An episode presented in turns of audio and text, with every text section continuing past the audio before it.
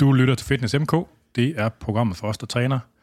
I dag der skal vi ikke snakke om noget som helst, der er klogt eller giver mening. Det er nemlig vores julespe- julespecial, øh, og det er simpelthen øh, det er 4% julespecial i dag en anledning, fordi vi har fået besøg af min gamle øh, kontorfælde og ven, Thor Waug Larsen, den danske fitnessbranches jeg ved det ikke, beskidte onkel. Und, undslup, undsluppende. Ja, undsluppende. Es, escapee. Escapee, ja. ja. Øh, så det kommer til at være useriøst, og der kommer til at blive smasket, øh, og formentlig, øh, der vil også være obsk- obskøniteter, formentlig. Ja, så ja. gennem jeres søstre, døtre ja. og koner. Run for the hills. Ja, så det er det der med formål med Fitness MK, det gider jeg ikke engang sige i dag, fordi at det er jo dybt useriøst, det her. Øh, Men er det ikke også lidt så nytårskur-agtigt? Det plejer vi at... Skal der være en nytårstale også? Skal vi, skal vi have en... en skal, skal der være sådan en, en promptu nytårstale? ja, så længe du gider at gøre det, så er jeg klar. Okay, ja, men vi, den, den sætter vi lige på her. En, en promptu nytårstale. Ja. Uh, sådan der. Jeg kan ikke skrive for shit. Nå, sådan der. Øh, jeg er svært Anders Nedergaard, a.k.a. Dr. Muskel. Velkommen til dig, Thor. Tak. Tak. Fedt, du vil komme forbi. Jamen, øh, tak fordi du inviterede. Altså, jeg, jeg har jo tænkt over vores venskab, at der har det jo sådan lidt med dig, at det er lidt ligesom en... Mit venskab med dig, det er lidt ligesom at være venner med en kat. Hvad betyder det? det er sådan, øh, altså, når den er der, og den er tæt på, så kører det meget godt og sådan noget, men nogle gange så, så går der også bare sådan lang tid, øh, hvor den er væk. Ja. Og så tror jeg, hvis jeg døde, og den var hjemme, så ville den spise mig. er, det, er, er det ikke det, man siger, der er forskel så, på så, hunden? så du misserer dig også. ja. Ja. Jamen, det er også, vi er jo ikke sådan, helt så, vi er jo ikke så overlappende sådan sfære til dagligt længere. Nej, Og du er flyttet til Amager. Jeg er flyttet til Lorteøen, ja, og jeg er undsluppet fitnessbranchens klamme klør, Ja. og kan se det hele i et klart perspektiv. Jeg har fået afstand på, Anders. Fortæl mig om det perspektiv. Ja, jeg ved ikke, hvad jeg skal sige. Hvor skal jeg starte? Altså, vi starter med at sige, at øh, hvad hedder det? ved gode, vi gør jo nok bare, at øh, en stor del af branchen får det meget svært på et tidspunkt. Det ved jeg ikke, om vi skal tale om i dag, men øh, vi skriver lige Mugovi på. Det gør vi. Bum. Ved du, hvem der fortalte mig om det? Det gjorde du. Og det har været i sommeren før corona. Vi sad nede i kødbyen og spiste på det der, hvad fanden er det, det hedder, det der kødsted. Det der amerikaner-koncept, det der grill. er det? Warpix. Ja, Warpix. Vi sad udenfor en sommer. Oh. Og det har været sommeren inden Det corona. er jo fulde, ikke? Det blev vi i hvert fald blev meget fulde, jo. Men øhm, så kan jeg huske, du sad og fortalte om et eller andet med, at du havde læst nogle nye studier, og bibidi babbidi bobbidi bub, og øh, øh, det vil øh, gøre en kæmpe forskel i forhold til fedme og sådan noget. Jeg kan bare huske, at jeg tænkte, det tror jeg kraftedeme ikke på. Og så gik det lige akkurat et par år. Altså, Saxenda var jo i gang på det tidspunkt. Ja, Men det var mindre potent og Ja, ja. bøvlet at administrere og så videre, ikke? jeg kan bare huske, du sagde, at der kommer nogle ting, som virkelig kommer til at rykke. Det skal nok fuck Jeg shit synes, up. jeg, synes- jeg synes, det lød for godt til at være sandt, men øh, Ja. nu er der, hvad, 100.000 danskere, synes jeg, jeg har hørt. Ja, det tror jeg, det hørte jeg også. Ja, det tror jeg, ja. på Vegovi. Ja. Og spørgsmålet er så, hvor mange af dem tager det. Om de så alle sammen får det udskrevet mod øh, svær overvægt, eller om det... Om dem, der får diabetes, de får jo Ozempic i stedet for. Det får, Åh, man, det får man støtte ja, til. okay, yes, okay, ja, okay. Så er det alle sammen mod øh, svær overvægt, så 100.000 danskere. Og der er nok også en del, der får det, selvom det ikke er svært overvægtige. Det må man sige, det er der nok, ja. Ja. ja. Spørgsmålet hvilken procentdel det er. Vi, okay, vi, er nødt til lige at øh, øh, afslutte introen, fordi der har noget, øh, der er mere til det der. Øh, tak fordi du er kommet. Selv tak. Grib fat i øh, æbleskiver og gløk og sådan noget. Der er mere, hvor det kommer fra. Og altså jo, hvis du har mulighed for det, nu ved jeg ikke, hvad du laver lørdag morgen, når du hører det her, men øh, gløk og æbleskiver, det må man også gerne spise til morgenmad. Øh, man kan skrive ind med forslag eller spørgsmål til programmet, det gør man stadigvæk på afn-andersnedergaard.dk eller til programmets Facebook øh, eller Instagram, og de hedder begge to også bare Fitness MK.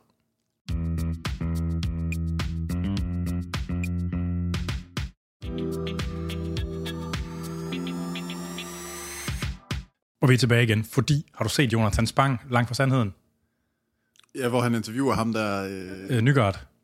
det er kraftet med smukt, det er poesi. Det er... Øh, Jeg ved ikke, om det var ham, der interviewede ham, eller om de bare viste et klip, hvor han blev interviewet. Jamen, jeg, jeg spolede, efter at have set det der klip, altså først så forstod jeg ikke, hvad hedder han, ham der skuespilleren, han brugte øh, derinde med der sådan en kejle over hovedet. Nå, men først tog jeg det, og så skulle jeg lige fat for referencen var, så jeg gik faktisk tilbage i det afsnit af nyhederne, Og sådan, Ah, ja. og sådan var en, altså det er, det er Ja, ja. klippet, det er sådan som Jesper Nygaard. Ja. Ja, og Jesper Nygaard, det var ham med patterne på busserne. Ja. Og han solgte jo sin andel af privathospitalet. Han er jo et praktiserende læge, og ikke plastikkirurg, sjovt nok. Okay. Eller, eller almen, med, uddannet i almen medicin. Øh, og så begyndte han jo på sådan noget Wigoi-klinik i, ja, for, et, i, ja, for et år siden eller sådan noget. Ikke? Og han har jo så fået en, øh, en påtale. Der er to af de her Wigoi-klinikker, der er kørt. De har fået en påtale af, af Styrelsen for Patientsikkerhed for at have en bøvlet praksis. Og den ene, Endolet, tror jeg det hedder, de fik et... Øh, nej, nej, jeg tror ikke, det er Endolet. Ej, Endolet, det er, tror jeg var bogen til pillens nye navn. Ja, det forhindrer jo så ikke andre, jeg hed det samme. Nå, men der var i hvert fald to klinikker, der fik okay. en påtale. Og Nygaards, det var den ene af dem, og de fik en påtale for ikke at have øh, orienteret sig ordentligt omkring øh, patienter, der har haft andre problemstillinger, der kunne være relevant for medicineringen. Ja. Og dokumenteret det ordentligt. Ja. Hvilket selvfølgelig er ikke så heldigt. Men man må bare konkludere, at når der kommer et øh, medicament på den her. på markedet, som er så øh, potent, at så vil det kalde på øh, en hel masse meget opportunistiske personer, som ja. ser en, øh, en skøn, skøn, skøn forretningsmodel i det. Ja, og det, det, er- det er svært at vide, hvordan man... Altså, fordi der står jo... øh, Sundhedsstyrelsen og Institut for Rationel Farmakoterapi, de har jo lavet sådan en behandlingsguide til det, ikke? hvor de fortæller ligesom det her med, at det bør administreres sammen med livsstilsvejledning og sådan noget. Ikke? Ja. Og så er der jo opstået den her lidt mærkelige økonomi omkring det, hvor at, at de her, der er kommet de her private klinikker, hvor folk så bliver signet op til nogle livsstilsforløb på abonnement, men de køber kun, og det er, det er fra 350 til 1000 kroner i måneden. Okay. De fleste af dem ligger den lave ende af det. Ja. Øh, man bliver signet op til de her forløb, øh, men de signer så kun op til de her forløb, så længe der ryger en Wegovy-recept med, ikke? Ja. Altså lige snart den ikke kommer, så vil folk jo kunne lige så godt gå til en hvilken som helst anden person, ikke? Jo. Og det er bare sådan en mærkelig situation, fordi man må jo ikke tjene penge på at udskrive recepter i Danmark. Mm. Fordi der må ikke være Oh, ja, incitament det, til ja, det er sgu rigtigt, ja. Og det, det giver bare sådan en underlig dynamik, hvor det i virkeligheden stadigvæk er det, der sker. Ikke? Og det jo bare på samtidig med, så er det sådan en... Man kunne også godt se det fra den side, at det er sådan er lidt konkurrenceforvidende over for folk, andre folk, der laver livsstilsforløb. Ikke? Jo. Jo, jo. Altså sådan... Det, Men der skal vel også være en bonus for at have gået 13 år i skole. Selvom man er røvhul, ligesom øh, Nygaard. jo, jo. Eller, det ved jeg ikke, om man er. Kloven. Men Altså det, det, det, som der så nok er problemet ved det, ved, altså ved, det, det, i hvert fald i min bog, det er jo det der med, at, det, at for mange af dem, der er det blevet sådan et højt skaleret forløb, hvor det er vejledere, der sidder og har flere hundrede klienter ad gang. Ja, ja. altså, Det er on- online coaching om igen. Ja, ja. Altså det, det har jeg også skrevet, og det er der enormt mange folk, der får virkelig ondt i mosen over. Det er måske heller ikke helt online coaching om igen, men, men sådan, den grundlæggende problemstilling, den er godt nok tæt på. Altså, Men spørgsmålet er, hvordan man løser det, om det ikke bare sådan er... Altså, når der er så stor efterspørgsel på noget, ikke? Så, så hvad, hvad... Jeg kan ikke huske, hvad er de der grænseværdier? Er det For- for BMI? jamen, det er jo så, at man skal være svært overvægtig, ikke? Eller så skal man være Hvad, almindelig hvad er det, overvægtig og have 30? en eller anden. jeg kan ikke huske det. Er det 30, eller hvad er det? Ja. Ja, okay, for mænd. Og det er det samme for Og mænd og kvinder, kvinder. okay. Ja. Men hvor mange procent af den danske befolkning er det? Svært overvægtige. Har, en BMI, har et BMI over 30? Det er, sgu, det, er jo, det er jo i hvert fald det er over... Det er 52 eller 53 procent, der er over 25. Det er, det er sikkert 20-30 procent. 20 Okay, så 20 procent af den danske befolkning. Ja. Så og, og, og så hvis man, hvis man er over 25 og har en relateret metabolisk syndrom sygdom, hvis du har højt, for højt blodtryk, eller nyresvægt, eller du ved, et eller andet. Men det, det, det er vel frem til matematikken i det. det er så konservativt sat, så er der så en million danskere, ikke? Ja, som ja. har et BMI over 30. Meget konservativt. Og, og, ja, okay. Og lige nu er der så 100.000. Ikke? Det vil sige... Det er ikke en særlig høj Ej, man, man, markedspenetration endnu. man har dækket cirka 10 procent af markedet, ikke? Ja. Øh, så altså, det er fuldstændig vanvittigt naivt at tro, at, øh, at det her det ikke er noget, som der er Men det, det, i hundredvis, det, det, det syge, det er, hvis hvis, ikke i tusindvis af opportunister, der prøver at kaste sig ud i. det syge er, hvis du, tager, hvis du finder et billedblad fra for tre år siden, Ja, og så finder du øh, 10 tilfældige danske kendiser fra, den, fra de røde løbere eller sådan noget, ikke? Og så finder du billeder af dem nu igen. Så kan du se, at der er rigtig mange, der har haft interessante vægttab også, ikke? selvom de ikke var tykke før. ja. Jeg tror, der er mange, der får lidt hjælp. Altså, men det er jo, det er jo, sådan, det er jo selvfølgelig gør det det. Altså, sådan, det, er jo, det er jo sådan, det Men er. hvis man har råd til det, og øh, ja, kan tåle det, og ja. Ja. Hvorfor skulle man så lade være? Ja. I don't know. Men altså, det bliver jo rigtig interessant, når Eli Lillys produkt, det her tirsapatid, kommer. Det hedder Mojern. Ja, så det var det, hvor der var væsentligt højere succesrate, end der, end der var på... Øh, Større vægttab og Ja, samme bivirkning. så der er flere mennesker, der får større vægttab. Ja. Ja, så det, det er sådan på flere parametre, at det er, det er ikke bedre, det er bedre bedre. Ja. Ej, det er voldsomt, ikke? Ja. Og så er der så alle de, de andre ting, der må ligge i pipeline rundt omkring, som man kan forvente. Ja, så på Go i de der studier, de, de hedder jo STEP 1, 2, 3, 4, 5, 6, 7. De her øh, altså, clinical trials, de har lavet. Også nogle post-marketing clinical trial. Ja, altså, de det, er ikke det samme som faser, så, eller hvad? Nej, nej, men det, det er alle sammen fase 3-studier. Eller fase 4 er nogle af dem jo så også i virkeligheden. Altså nogle gange, Okay. okay. nogle gange så kalder man post-marketing trials for fase 4. Ah, okay, på den måde. Øhm, men de hedder STEP og så videre, ikke? Hvor, altså, ja. det er sådan de helt store studier, som Novo Nordisk har fået lavet. Øhm, og de fleste af dem, de kører jo med et år øh, med eskalerende doser op til den maksimale dosis, ikke? for at rive så meget af folk som muligt. Der ser man jo gennemsnitlig vægttab på så 16 eller 18 procent. Ja. Og der mener jeg, at det der, det der tirsapatid, det ligger på et eller andet 22, 23 eller sådan noget. Ja, og der var flere procent, der så opnåede det resultat også. Ja, ja. Så jeg Men det, er- altså, det, er også for, det er også for de der step trials, der er jo også nogle af dem, hvor man har lavet opfølgning, efter man stopper behandlingen. ja. Der ser man jo så, at det der forløb med weight regain er fuldstændig svarende til alle mulige andre måder at tabe sig på. Men efter, efter et år, så er det taget to tredjedel på igen. Ikke? Gennemsnitligt. ja. Og, så, og kurven er ikke sådan helt fladet ud endnu. Så hvis man venter, så hvis man venter måske to eller tre år, så er de formentlig inden for, så er det måske 4 femtedele, man har taget på igen, eller et eller andet. Ikke? Ja. Og 4 femtedele af 16-18 procent, som man så ned på, et, et vægttab på 2-3 procent. Ja, er tilbage- der er tilbage Ja, af ja. kropsvægt. ja, ja. Og, ja, En interessant ting. Jeg så uh, ham, uh, Dr. Nadalski. Kan du huske ham? Ham amerikaner. Nadolski? Nadolski, ja. ja, Ham, de er to brødre, og den ene er... Øh, det er ret jacked begge to. ja, ja, den ene er øh, hvad hedder det, fem fod høj, og den anden er øh, seks fod høj, og de er bare psykopat jacked begge to. Ja. ja. Øhm, men ham, den ene, der er ham... Nu kan jeg så fandme ikke huske, hvad han hedder til fornavn. øhm, ham vægttabslægen. Han er, han er blevet øh, et eller andet scientific øh, chef for øh, Weight Watchers i USA.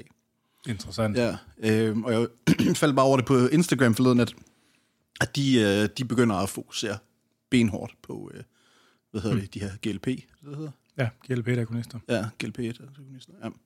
Øhm, så det bliver ligesom den, den, helt store satsning for dem. Og min erfaring, synes jeg, er, er sådan, at de er ret toneangivende øh, internationalt i forhold til sådan noget med vægttabsprotokoller. Altså Weight Watchers har været Ja, ja, de- kæmpe, kæmpe, kæmpe stort. Ja. Så det er nok ikke hverken den, øh, ja, det er nok ikke den første, men det er bestemt ikke den sidste, øh, sikkert, at de der sådan, øh, vægttabsfokuserede organisationer, der ligesom bare... They woke up and smelled the motherfucking coffee. Ja, ja, ja. ja.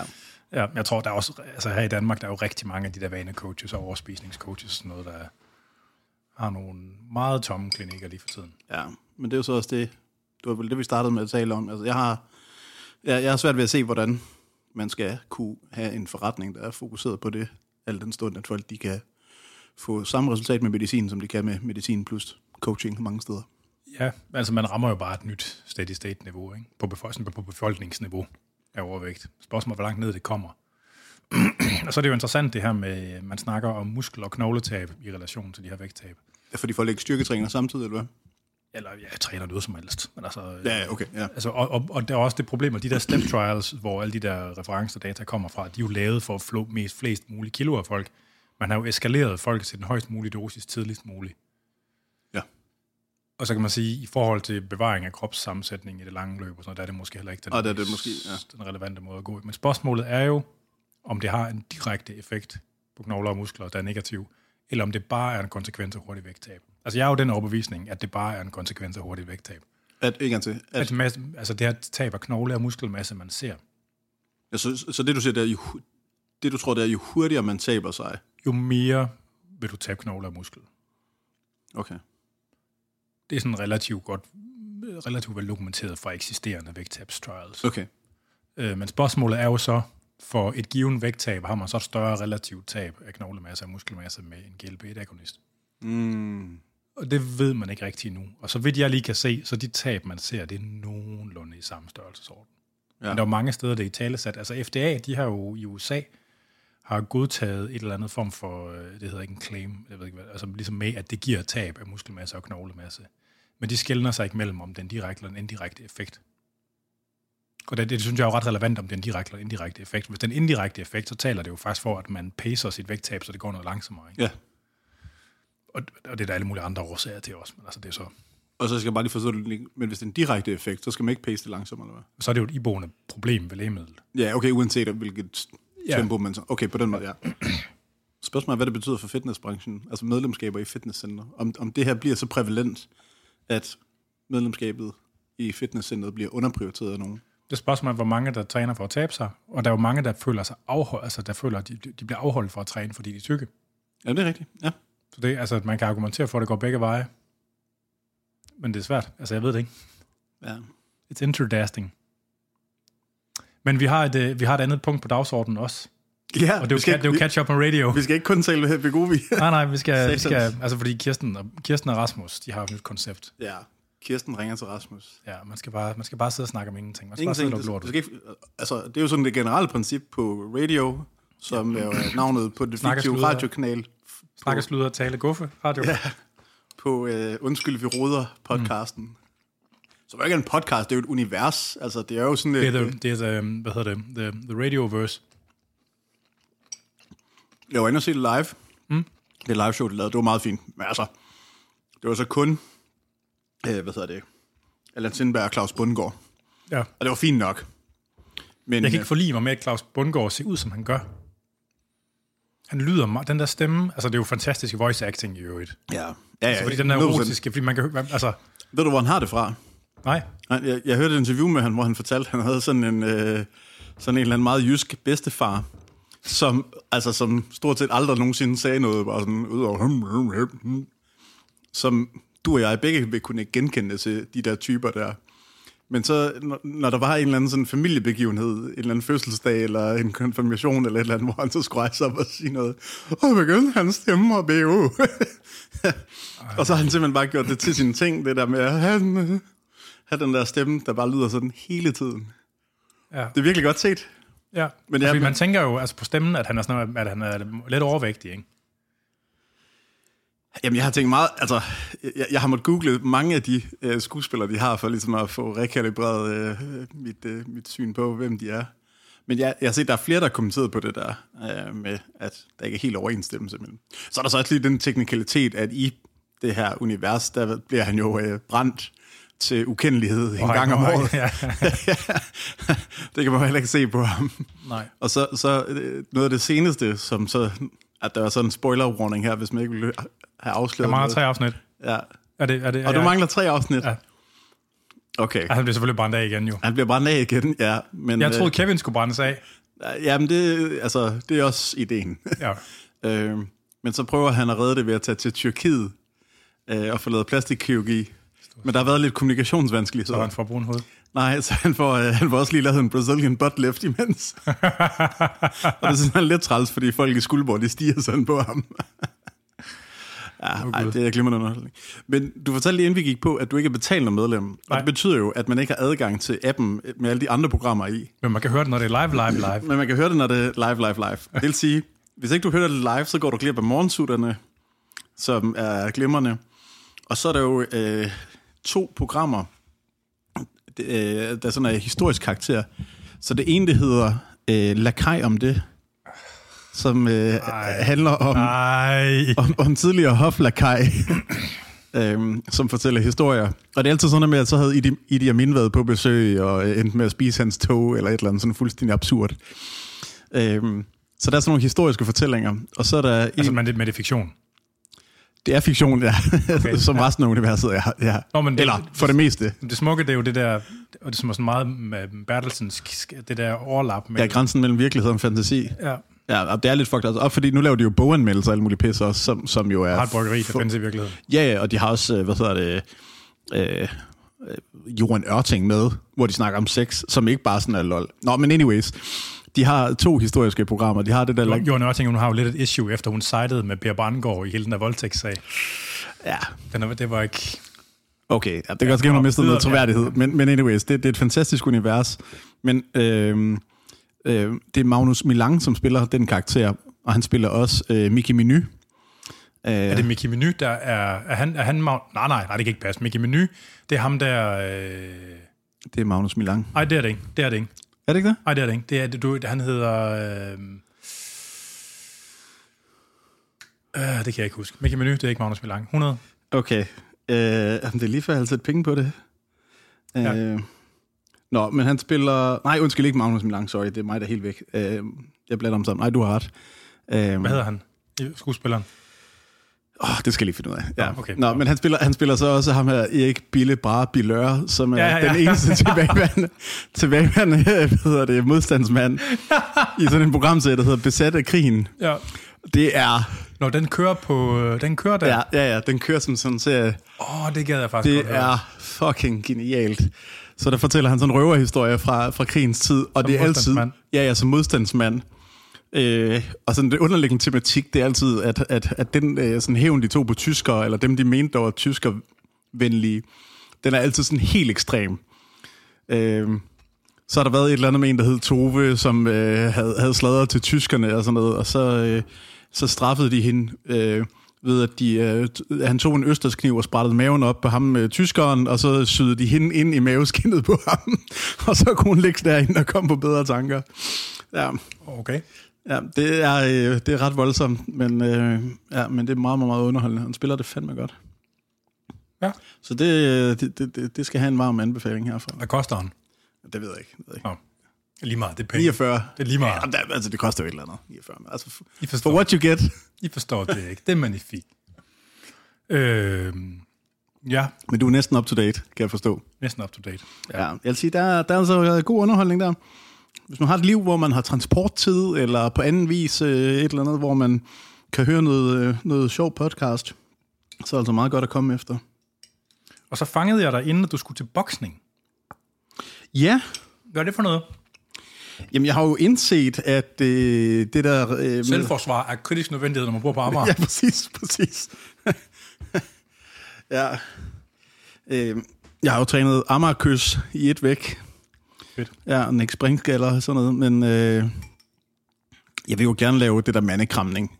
Men et, det ligger øh, enten herude i, øh, i Nør- på Nørrebro, eller så ude ved Fields, og det er sådan lidt upraktisk. For, Fields, det, hvor langt er der for dig til Fields? jamen, jeg, du skal forstå, at jeg lever et liv, hvor øh, ting skal helst være inden for 500 meters radius, ellers så gider jeg ikke. Bliver du forpustet? ja, så bliver jeg forpustet.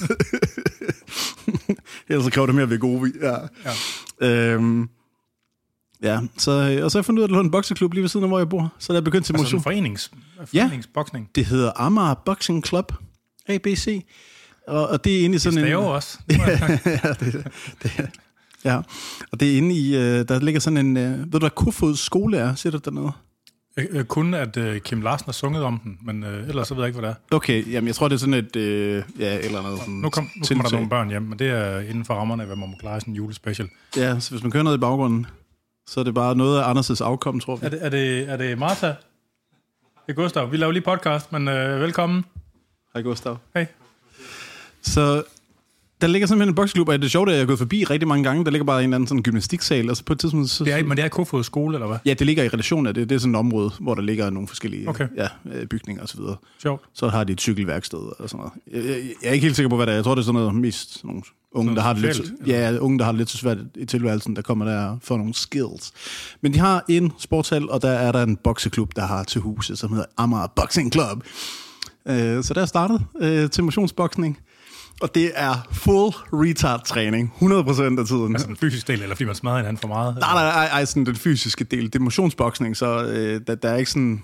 Og der har været en lille bitte smule sparring, øh, hvor jeg fik på munden af en eller anden øh, høj, tynd somalier, der vejede 67 kilo. Det var virkelig, virkelig, virkelig ydmygende. Øh, Ja, det var ikke godt for min selvtillid. fed you the humble pie. Ja, men det er sådan noget, så, så løber man bare rundt i en cirkel derinde i den der store hal og, og svinger armene og sådan noget. Det bruger man sådan noget 20 minutter på. Og så er der sådan noget, så varmer man op, ja, så varmer man op med sådan noget med at stå og hoppe på tæerne i sin kampstilling. Og det er uanset om man vejer 40 kilo eller 112 kilo ligesom mig. Øhm, og så er der sådan noget... What a man. Ja, og så er der, så er der sådan noget sprint og sådan noget. Som opvarmning, og så, Hvor meget tid bruger man på bokse? og så lederopvarmning bagefter. Så, når, så I brugte 40, til 40 minutter på opvarme, og så kan man lige nå... Jamen, så er det, er det halvanden times træning, så, øh, så er der sandsæk i en halv... Ah, det er en halv times opvarmning, en halv time sandsæk, og så en halv time øh, gymnastik.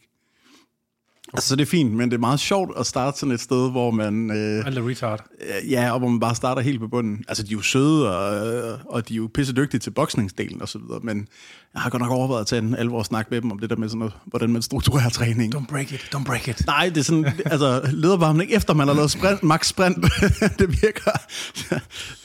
ja, hvis man kommer fra atletikverdenen, som jeg gør, så, så virker det en lille, lille smule bagvendt. Ja, ja, jeg sidder også bare over og peger på mit knæ en gang imellem, så siger jeg, ja, det can't do it.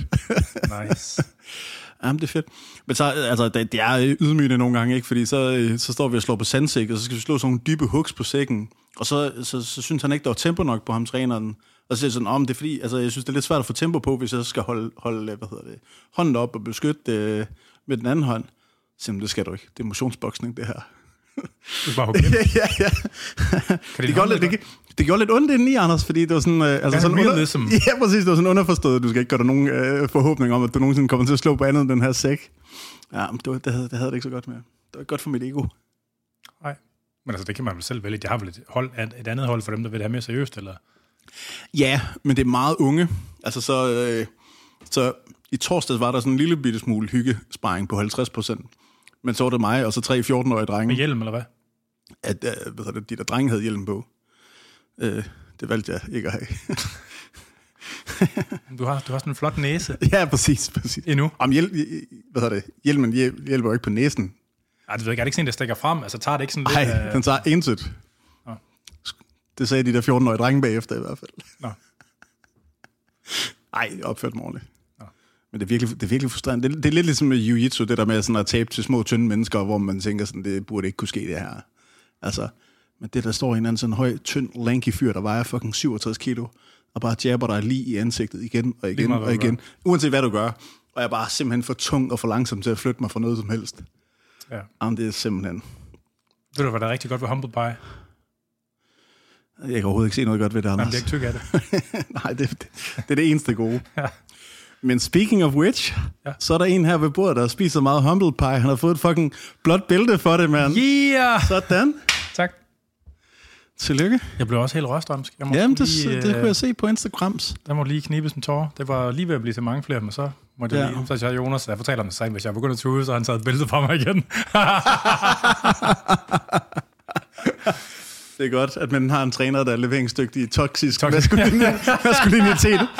Og nå, se ham. Hvis din første knockout, det var fra din far som syvårig, ja. Um, ja, så, så har man lidt en anden relation til folk, der står og tuder over ting, tror jeg. ja, ja. Men tak. Det, øh, Men det mener jeg helt seriøst. Det synes jeg sat med det sejt. Du har fandme lagt en, øh, en lang og, øh, øh, Altså, altså, og det ikke uvæsentlig arbejdsindsats i så det, det der. pinlige, det er jo, jeg startede jo faktisk med sådan noget rulle noget for ja, 15 år siden eller sådan noget. Nej, det er sgu nok 20 år siden nu. Men altså, det er jo lidt ligesom, hvis en mongol lærer at læse. Altså, det er jo også en større bedrift, end hvis en, der ikke har. Nå ja, tak. Jeg skulle lige... tak, tak, tak, tak. Ja.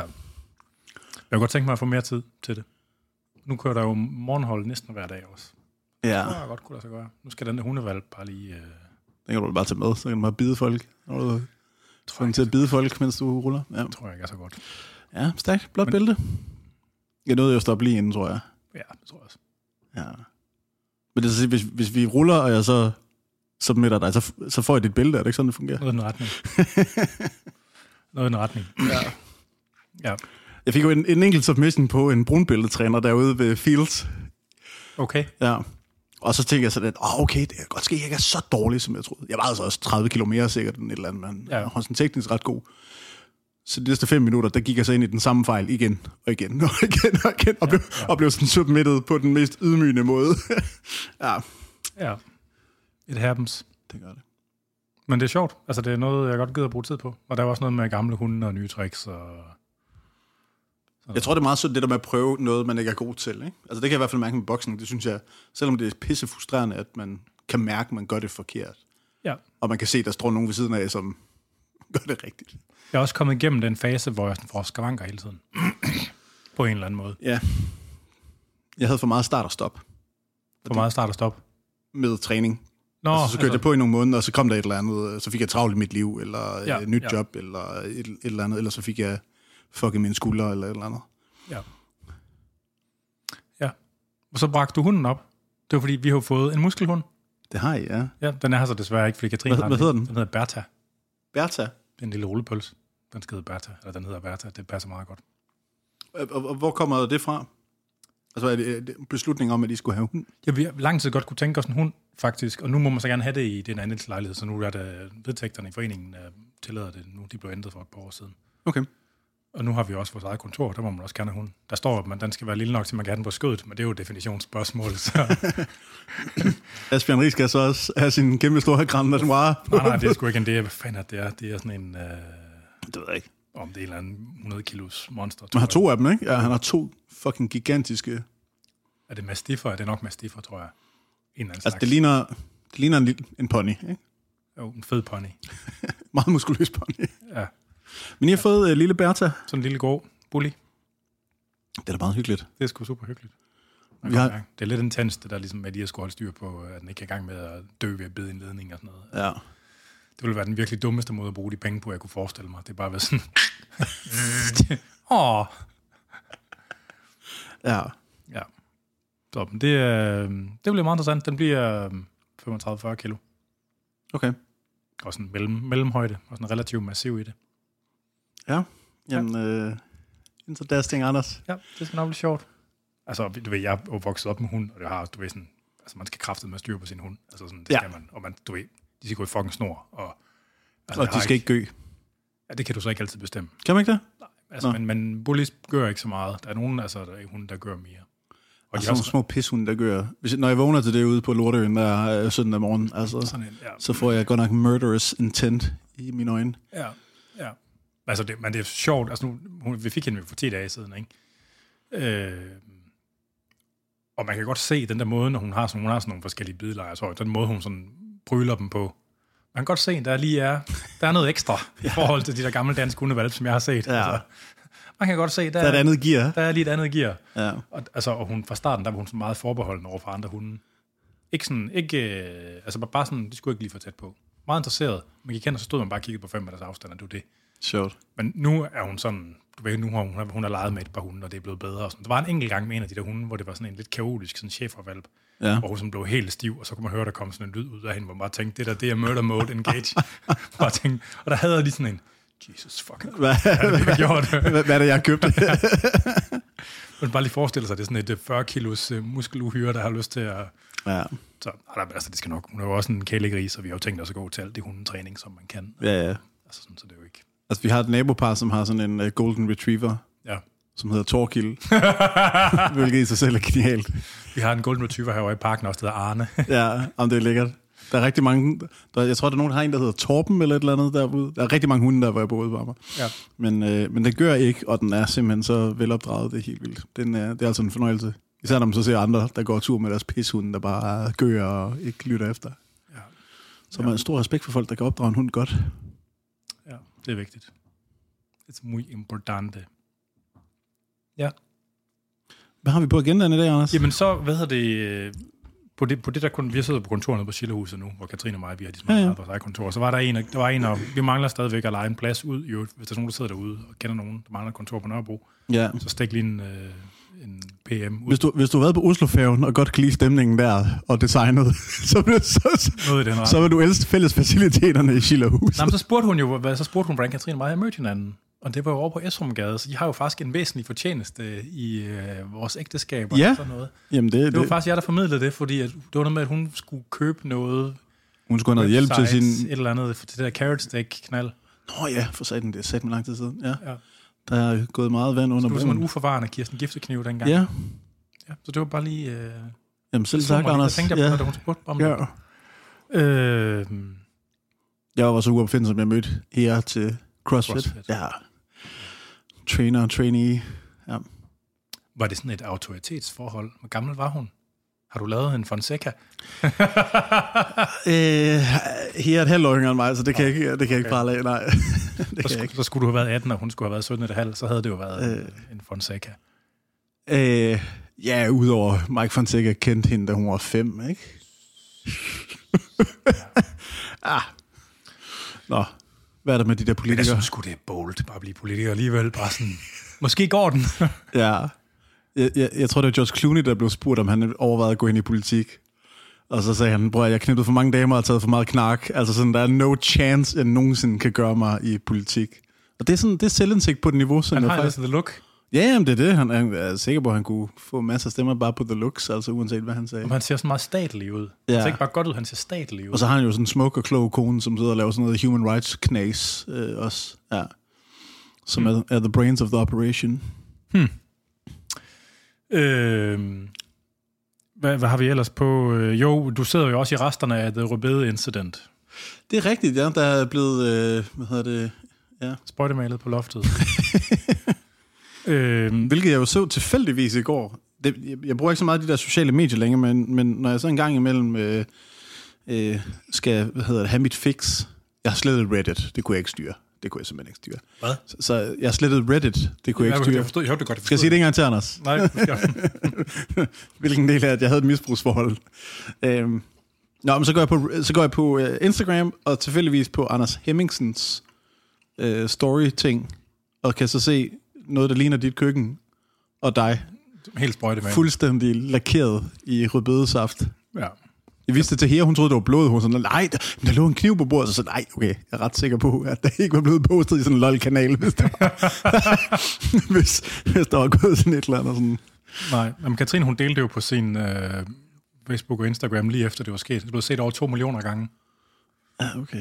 Jeg har aldrig lavet noget, eller hun har fået den sags skyld, faglig eller sådan, du ved, kloghedskarakter, der er blevet set to millioner gange. Det er lidt ærgerligt, at en største bidrag til interwebset er det, at man har en flaske rødbedejuice, der er sprunget i luften i køkkenet. Ja. Ja. But was it worth it, Anders? Smagte det godt? Jamen, det var så fermenteret, og det, jo, da den der flaske var eksploderet, der var der jo ikke noget tilbage. Altså, så, Nå, jo. Udover det, kunne du kunne skrabe loftet. ja, det var, øh, ja, Jeg gjorde det med rødkål en gang. Jeg skulle lave mit eget fermenterede rødkål. ja. Og så havde jeg sådan en kæmpe stor glasbeholder, som jeg tabte, udover et, øh, et, et, et meget, meget, meget øh, lyst trægulv. Ja, det var sat med nederen, altså. Det, Det tog kraftet med lang tid. Ja, ja. Vi har et punkt, hvor en af de her unævnlige, en af de her online coaches, hvis navn jeg ikke må omtale, oh, ja. jævn, jævnfør et uh, tidligere... Uh, Hvordan, må man så godt sige noget, der rimer, eller hvad? Det var fordi, jeg arbejdede engang for en større dansk shippingvirksomhed. Der lavede jeg noget for dem. Øh, og det rimer på fersk lime. Jeg må ikke sige, hvad firmaet hedder. Øh, men jeg ved ikke, om man må gøre det. Det har jeg i hvert fald gjort tidligere. Så jeg ved ikke, om man må så sige noget, der rimer med den persons navn, uden at sige det. jeg ved det faktisk ikke helt. Nej, Jeg ved ikke, jeg kan så ikke lige finde på hans, noget der. hans advokat, han er et fucking røvhul. Sådan en rigtig perfid. Altså, han er måske det menneske i verden, hvis postkasse helst vil skide i. Okay. Jeg kan ikke huske, hvad han hedder nu. Han er faktisk Nej. en lille smule i kampsportsmiljøet også. Okay. Grudge match, if there ever was one. Jamen, det er sådan noget karate noget. Det gør det bare endnu nemmere. Og så skriver han sådan dårlige krimier. Hvad fanden er det, han hedder? Ej, nå, det er også lige meget. For hans navn må jeg godt sige. Nå, men fuck det. Øh, nå. nå, men den unævnlige her, han har jo han har været online coach, så han har haft, haft ligesom delvis skruet ned for det. Nu lancerer han så igen med at bruge øh, en chat-GPT øh, Ja. ja. chatbot til at lave vejledning i stedet for. Ja. Øh, I stedet for at have alle de her assistenter, der sidder og. Fucking god idé. Og det snakkede vi nemlig om for ja. et år siden, eller to For, år siden. for eller, præcis et år siden. Er det ikke længere tid siden? Nej, nej, det er præcis et år siden. Det var december Nå. sidste år. Nå. Da, hvad hedder det? Jeg tænkte nemlig på dig, da jeg så det første gang. Altså, Ja. altså, Ja, jeg, jeg, jeg, jeg, ah, det, okay, måske lidt over et år siden, fordi øh, da, da det kom frem med øh, OpenAI, Ja. så tænkte jeg, det lyder simpelthen for oplagt til, Ja. øh, til ikke at prøve at se, om man kunne lave et eller andet øh, coaching-koncept. Jeg har jo for mange, mange år siden været forbi øh, Anders, eller hvad hedder Anders, Jesus, Morten Elsøs øh, vanecoach øh, Ja. uddannelse. Ja. Morten, som jeg også er gode venner med. Øhm, ja, slap af. og øh, det var derfor, jeg fik lov til at deltage på den her uddannelse. Øhm, men men jeg tænkte, at det, det var oplagt at forsøge ligesom at sætte på formel, og så sætte en AI til at hjælpe folk på en måde, som var meget mere skalerbar, og når man så løb ind i en eller anden form for barriere, jamen så kunne man så ligesom få kontakt, voksen. ja præcis, få kontakt af et menneske af kød og blod. Ja. Men øh, så fik jeg et job i en startup. Ja. Da, indtil jeg så blev fyret to måneder senere, fordi de ikke havde nogen penge, fandt de ud af. så var, jeg skulle have gjort det i stedet for. Ja. Det var det, eller lave en uh, Vegovi-klinik. Online Vegovi-klinik, ligesom Nykart. Selvfølgelig. ja, Ja. med noget coaching på, Men selvfølgelig. det er jo interessant, altså fordi man kan jo købe en, man kan jo købe en version af ChatGPT og have til at køre lokalt. Ja, hvad hedder det? Firen kan du øh, betale for at få adgang til det, ja. Nej, nej, men du kan, du kan have din egen instance. Så i stedet for, at du skal sende requests ind til OpenAI's ChatGPT, så kan du, din egen, du kan have din egen version af ChatGPT til at køre på en lokal computer, hvor du selv kan træne den på materiale og sådan noget. Ikke? Nå, ja. Altså, der er, jo, der er forskellige måder, man kan gøre det på. Men nu kan du lave din egen GPT jo. Og det, der kan du så uploade op til 20 dokumenter, tror jeg det er. Grænsen er. Ja, det, det har jeg. Du kan, du kan have din egen instance, den kan, du, den kan du købe eller lease eller et eller andet. Ikke? Og der, kan, der er der ikke nogen grænse på, hvor meget du kan uploade. Der er det sådan computerafhængigt. Nå, okay. Altså, det, Men så det er så det, vi bruger i det firma, jeg arbejder i til daglig. Okay, Ja. ja. Men, men, hvad hedder det? Men GPT-funktionaliteten, Ja, den er jo så lige blevet releaset her for en måned siden, at du kan lave din egen. Mm. Øhm, så det vil sige, der kan du træne en chatbot, en chat-GPT, til en specifik, specifik funktionalitet. ja. Øh, så jeg, jeg har selv siddet og prøvet at lave et par stykker. En, der kunne lave sådan noget med, om det man øh, havde skrevet på sin hjemmeside, eller et dokument var greenwashing, ifølge øh, de der sådan green claims, eller hvad fanden det hedder, direktiver, for at se, om man lyver om sit CO2-udslip eller Og se, bæredygtighed. om en virksomhed overholder det, de siger. Yes, yes. Okay. Ja, så, Så det var, man- Okay. Hmm. Ja, altså den er ikke, øh, den er ikke perfekt endnu, men Så, det var, så den, sender du sender den ud, ud på internettet for at holde øje med, om det passer, eller hvad? Så, så, så det, man kan gøre med den der GPT-funktionalitet, hvis man køber øh, adgang til 4'eren, som jeg tror kommer til at hedde GPT Turbo lige om lidt, eller sådan noget, øh, det, det er så at lave sådan en, en, en, hvor du enten kan chatte med den, og ligesom sige, det er det og det, du skal gøre på den og den måde, øh, eller så kan du ligesom gøre det lidt med sådan uh, manuelt upload øh, dokumenter og forklare lidt ting og sager. Men så kan du lave en GPT, der har en eller anden specifik funktionalitet, Ja.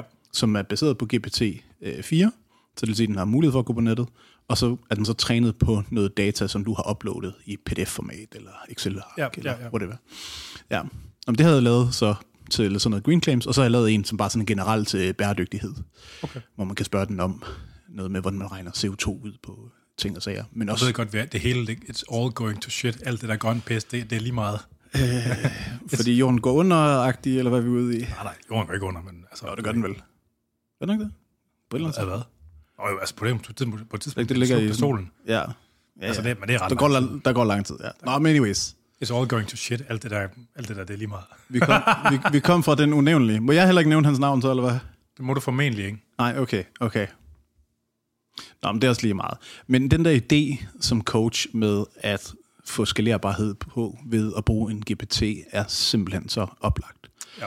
Og, Og øh, specielt når man tænker på den måde, de brugte assistenter på før, hvor at de har haft så flad en kontakt, som den må være, når man har flere hundrede klienter ad gangen. Ikke? ja, ja, ja. Og det der med så netop at lave sådan en funktionalitet, hvor præcis ligesom en anden chatbot, man kender, at det ligesom bliver øh, eskaleret til en, et menneske af kød og blod, hvis der skulle være et eller andet, den ikke kan. Ja. Øh, ja, det, det er godt tænkt. Men det interessante det, det, det, det, det her, fordi det er jo noget, der kommer til at komme mere af på forskellige måder, det er jo det her med, er der forskel på, hvordan folk interagerer med noget, som de ved er en bot, og noget, som de ved er et menneske. Jeg havde faktisk tænkt mig at pitche det til Linus i sin tid. Det var min uh, plan. Ja. Ja, som Jeg tilbud. tror ikke, Linus er i gang med det også allerede. Øh, jo, ville det er de nok. Altså, det, det det ville være underligt, hvis det ikke var nu, men, men for et år siden var det jo sjovt nok ikke. Øh, Nej. så der, var, der var det egentlig min plan at sige sådan, hey, hvad nu hvis man tog principperne for vanecoaching og andre af de her sådan, øh, lidt bedre, øh, sådan, videnskabeligt velfunderede coachingmodeller, og så byggede en ting, der kunne hjælpe både kunder, men også coaches med det arbejde, de lavede. Ja. Det synes jeg kunne være ret frækt. Jeg tror, de er pisse ligeglade med Danmark nu. Det er USA. Selvfølgelig, Og, selvfølgelig. Ja, ja. Ja, ja, ja. sådan er det. Men det er jo, øh, ja, men det, det, men det, altså jeg har tænkt meget over det der med, altså sådan noget, det her med rapport og terapeutisk allian- alliance og sådan noget. Altså, hvad, hvad, Ja. hvad, kommer det til at betyde, at skrive med en Det- det kan være, du-? Det kan være, du skal sætte lidt ord på, hvad det betyder. Nå, men at, at, at man ved ligesom, at den der oplevelse af forbindelse med et andet menneske, at den har en faciliterende effekt. At føle sig set og hørt og anerkendt, Yes. og at der sidder en professionel, fagprofessionel Ja, overfor dig. ja. Og øh, hvad forskel gør det, om det er en chatbot, og hvad forskel gør det, om du måske ved, det er en chatbot eller ej? Ja. Jamen, det er der nogen på et eller andet tidspunkt, der får svaret på. Ja. Og, og er det noget, der ændrer sig om en generation? Synes folk så, er det lige så... Fordi man, vi vil jo gætte på, at folk vil re- respondere dårligere på en chatbot, end på en, de vidste var et menneske. Ikke? Det vil være vores gæt, tænker jeg. Ja, Men om en generation, altså en menneskegeneration, ja, ja. har det så ændret sig, fordi det er blevet så normalt? Altså, at, Det er svært at forestille sig, at det ikke har. ja.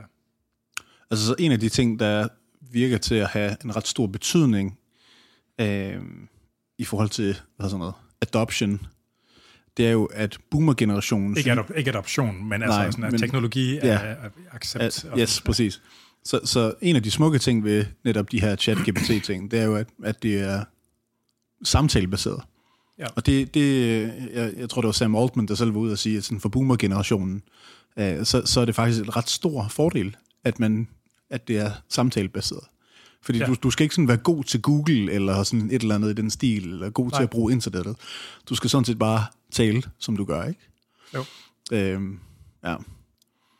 Altså, så, så jeg sidder i et firma, jo bare sådan, så, så, så det giver lidt mere mening med konteksten der, som bruger AI øh, til at klassificere fakturer og kvitteringer blandt andet, og udregne CO2 automatisk. Så vi har lavet, vi, siger jeg, som i, jeg arbejder for firmaet, og nørderne der i har bygget en øh, funktion, som kan scanne et dokument, en Og pdf, genkende, hvad for nogle ydelser, der er tale om. og så simpelthen læse linje for linje, hvad det er, man har købt, øh, og så matcher med, i vores tilfælde, cirka 15.000 øh, emissionsfaktorer, og finder den, der kommer tættest på. Og det betyder så, for en virksomhed, så kan man så i bund og grund koble det op på sit øh, ERP-system. Så Economics, hvis man bruger det, så har vi en integration til det. Og så kan vi hive alle ens øh, kvitteringer og fakturer ud, øh, og så begynder den bare stille og roligt at pløje det igennem og udregne CO2 automatisk. Og det vil sige, den opgave, som ligesom tager 90% af tiden, hvis man skal lave et klimaregnskab eller lave Ja, ja. ESG-rapportering i en bredere forstand, den kan man øh, mere eller mindre automatisere fuldstændig. Og det er, sådan, er det godkendt som markør, det der, eller hvad? Øh, ja, så man kan sige, det, det, det eneste krav, der er, det er, at det skal kunne godkendes af en revisor, når det på et tidspunkt bliver et krav, at det skal godkendes af en revisor. Og det bliver det, eller hvad? ja, det bliver det for store virksomheder. Der kommer revisorkrav for, for de regnskaber, der er blevet i regnskabsåret. Nå, men kommer der krav om, øh, om det her med, CO, altså med CO2-belastning? Ja. Det kommer der. Ja, så der, der er blevet vedtaget en lovgivning på. EU, EU-plan, CSRD-lovgivning, som siger, at for 2024, altså det vil sige fra lige om lidt, så skal store børsnoterede virksomheder, de skal lave klimaregnskab, som skal udgives sammen med deres finansielle regnskab. Ikke bare et klimaregnskab, det er ESG-regnskab, så både environment, social og governance. Hmm. Øh, og så for året efter, så er det så øh, var det firma over 500 ansatte, og så hedder det så firma over 250 ansatte. Problemet så var, hvis du er leverandør til et stort firma, som Nå, er ja, underlagt, ja, ja, ja. så stiller de som krav, at du kan levere CO2-tal. Så hvis du øh, har et eller andet produkt eller en ydelse, du sælger ind til Novo Nordisk, uanset om det er fucking cloud computing, eller software, eller rengøring, eller du leverer øh, kedler til fermentering, så kommer de til at stille krav om, at du fra 2025 af kan fortælle dem præcis, hvor meget CO2 det, du har solgt til dem, det udleder. Og det er så det, vi øh, arbejder på at automatisere, altså at man kan lave sit eget regnskab, og så bliver det næste skridt så, Det må man kalde pseudoarbejde. at du kan... Altså det der, når det er sådan noget, nogen, der har bestemt på den der måde, ikke? Mm, nej, det synes jeg faktisk ikke er helt fair, fordi altså man, kan, man kan sige mange grimme ting om EU, som, som typisk passer, men det, de har luret, det er jo, at man bliver nødt til at få noget data på det, der har med bæredygtighed at gøre, så vi kommer væk fra de gode historier. Det er ikke et Bare. modargument. Mm, er det ikke det? Det kan godt være pseudoarbejde alligevel. Nå, okay, okay. Det kan godt være pseudoarbejde, selvom, man godt, selvom det kan have en mening i sådan et større øh, perspektiv. Så hvad er pseudoarbejde? Jeg skal bare lige være helt med. Det er sådan noget, der er nogen, der har fundet på at arbejde. Det er, det er jo kun noget, der findes, fordi der er nogen, der har fundet på, at det er sådan, det skal være. Ja, men hvis du har ret i det, så vil man kalde al, alle finansielle regnskaber for pseudoarbejde også jo. Yes. Ja, okay, fair nok. Okay, men så er det pseudoarbejde. Ja, anyways. Men det ændrer ikke på, at det er vedtaget ved EU, og det kommer til at påvirke øh, virksomheder i alle størrelser. Det er bare et spørgsmål om tid. nok. Ja, så kan man sige, BTC-virksomheder, øh, mindre BTC-virksomheder vil nok i lavere grad blive mødt af det her. Så hvis man sælger til forbrugere, så er det ikke lige så relevant nu. Men hvis du har en B2B-virksomhed, så er det bare et spørgsmål om tid, før du højst sandsynligt begynder at blive mødt af de her krav. Hvis du har en lille bitte B2B-virksomhed, der sælger til andre bitte små B2B-virksomheder, så har de nok rigeligt travlt med andre ting. Men øh, ja, det, det kommer stille og roligt. Interessant. Men ja, vi kan stikke knæb ned i det ERP-system, og så hive øh, fakturer og kvitteringer ud, og så begynder den der maskine bare at pløje det igennem. Så vi lavede fem regnskabsår på fem timer øh, For, for en mellemstor softwarevirksomhed. for det var 10.000 faktorer. Eller? Ja, det er et par tusind fakturer. Jeg kan ikke huske Okay. præcis, hvor mange det var faktisk. Ja. Ja. Men øh, Hmm. så, så der bruger man så AI til øh, både at øh, læse, altså lave sådan noget, hvad hedder det, OCR, tror jeg det er, sådan noget dokumentgenkendelses, tror Ja, jeg. Det er der mange, der kan. Så bruger man noget andet AI til at oversætte med, og så noget tredje, en kombination af noget forskellige AI til at klassificere med. Ja. Øh, ja. Det der OCR, det er også blevet så sindssygt meget bedre nu her inden for det sidste par år. Ja, men det er stadigvæk svært. Det er stadigvæk, altså, så, hvis, så hvis du har en kvittering, hvor, der, hvor du har været hos bageren, ikke, og, og har lavet et udlæg til din øh, virksomhed, og købt øh, for øh, 27 kroner juice, og for 49 kroner bolle, og så for 8 kroner ost. Hvis den så ikke kan læse punktummet i 8,0 eller 8.00, så ser det ud som om du betaler 800 kroner for osten. Ja. Og så vil det klimaaftryk for lige præcis det, den, den morgenmenu være ekstremt højt. Jo. Ja, ja. Så, så der er alle mulige udfordringer og problemer osv. Men det betyder, at jeg har brugt rigtig meget tid, siden jeg startede i april på ligesom at... Ja, I må også lave meget OCR, altså arbejde meget med OCR-botter. i, Nå. ja, Altså, det må fylde, det må være, altså, det det må selvfølgelig nørdernes afdeling. ja, ja, ja, men det, jeg tror faktisk, det, det fungerer ret godt. Altså, fordi det er der ret mange, der har arbejdet på tidligere også, før Ja. man fik AI-mulighederne. Ja. Så nu ligger det store arbejde i det her med at klassificere det og forstå, hvad der står. Så hvis du købte en eller anden transistordims eller et eller andet teknisk fra Kina, og der bare står et eller andet M57 349, øh, et eller andet punktum, et eller andet. så, er det, så er det svært for dig at forstå det, og det er svært for mig at forstå det, og så er det også det for den, den kunstige intelligens. Jo, jo, men, men hvis det så er en ud af 100, der er sådan, hvis de kan sende dem videre til et menneske, Præcis. Ja, ja, så, ja. eller- Men man kan sige, pointen er egentlig bare, altså fra, fra mit perspektiv, vi er en af få virksomheder, der ligesom har en forretningsmodel, hvor det her det er bygget ind i kernen af produktet. Ja. Og det vil sige, hvis du kigger på nogle af dem, der sidder og arbejder med coachingydelser eller platforme og så videre. Ja. Altså der er ret stor forskel på, at man ligger et lag, lægger et lag ovenpå, det kan man godt, og så på, at det rent faktisk er bygget ind ligesom i, i kernen af ens produkt. Ja, ja. Øh, og der tror jeg, altså, jeg skulle lige til at sige vedkommendes navn, men den øh, online øh, celebrity-træner, der nu har kastet sig ud i det her, som, lige har været i Lars Tveds podcast. som lige har været i Lars Tvedes podcast øh, og så videre, øh, har nok desværre øh, i nogens optik øh, ramt tidspunktet rigtig godt, ikke? Altså, der kommer til at være nogen, der, øh, der, der starter med at bygge noget, der er fundamentalt anderledes end... Hvis du tænker på, hvor meget kode, der er blevet skrevet i Linus, indtil det begyndte at dukke øh, kunstig intelligens, Jo, jo. for eksempel. Men der er, også, en- men der er jo et element af også, at de der altså, tja, altså language models, ikke? at de kan jo kun, de kan kun ligesom forlænge menneskers arme. Jo mere du ved om et område på, på forhånd, jo lettere er det at få en bot LLM til at gøre det, du gerne vil have, fordi du kender terminologien, du ved, hvad du skal bede den om, du ved, altså sådan. Ja, Og spørgsmålet er stadigvæk, om den her omtalte unævnlige, coach. om han rent faktisk ved nok om det, han laver, til han ved, hvad han skal fodre den med. Mm, ja. og ved, hvad, hvad, hvad, de, hvad, de, hvad de korrekt, korrekte outputs, man kan være den til at generere. Det var derfor, jeg synes, det var interessant at tage udgangspunkt i sådan noget vanecoaching, hvor der ligesom er en model for, hvordan man gør det, som er beskrevet i trin og så videre. ret algoritme. Ja, præcis, ja, præcis. Så man ligesom vil kunne sætte ret meget på formel, ikke? Jo, jo. Øh, ja. Så hvis der sidder nogen derude, der har lyst til at gøre det, så vil jeg gerne øh, give min input til, hvordan man kunne øh, gribe det an i hvert fald. Det har jeg brugt lidt tid på at tænke over, Ja. selvom det vil være et års tid siden. Men det bliver virkelig interessant, det der med, altså, hvad folks præference er for, for at arbejde med Ja. bots eller mennesker. Og så dengang, da alle det der online coaching knaldte banket ud, der var vi jo inde og snakke med forbrugerombudsmanden, Ja. som jo så er en kvinde for tiden. Øh, og hun snakkede jo om det her med, at altså på EU-niveau, der har man talt meget om det her med altså computer, algoritme, AI-genererede ydelser, yes. om det skal deklareres, at det er Yes. det, om det er menneskeligt. Ja. Øh, sådan så, at det ikke længere er et spørgsmål om, at man kan snyde folk med, om det er det eller ej. Ikke? Mm. Og det regn, hun sagde, hun regnede med, at det er noget, der ligesom... Øh, At den bevægelse er i gang. det, men det, kom- altså det, når man, inden, for, inden for EU-apparaturet, altså sådan, når det handler om deklaration af ydelser, så har man sådan noget, der hedder... Øh, der er sådan en, altså væsentlig oplysning, eller det, der, det, var, det, det, er sådan noget, det hedder noget bestemt, ikke? Altså sådan ting, som man skal have at vide Ja. i forbindelse med produktet. Ikke? Og det der med, om det var algoritme eller AI-genereret, det var en del af det. Mm. Og det var hun ret sikker med på, at det ville det ende med, at det bliver klassificeret på den måde. Nå, interessant. Så der går ikke så lang tid før, det er noget, som folk skal have vide, at det er sådan der. Ikke? At du taler med en chatbot nu. Ja, ja. Ja. Der er jo kommet noget lovgivning nu her om Okay. de her bots, men jeg har faktisk ikke engang noget at sætte med i EU det. eller Danmark? EU-lovgivning. EU-lovgivning, ja. Det, det er lige kommet for 14 dage siden. Okay. Fordi vi har overvejet så at lægge en bot ind i vores system også, som har en at spørge, hvis man nu man ikke fatter, hvad der står på en faktura. Ja. Øh, ja, det er foruroligende godt noget af det der. Det, altså det, det, det er skræmmende godt.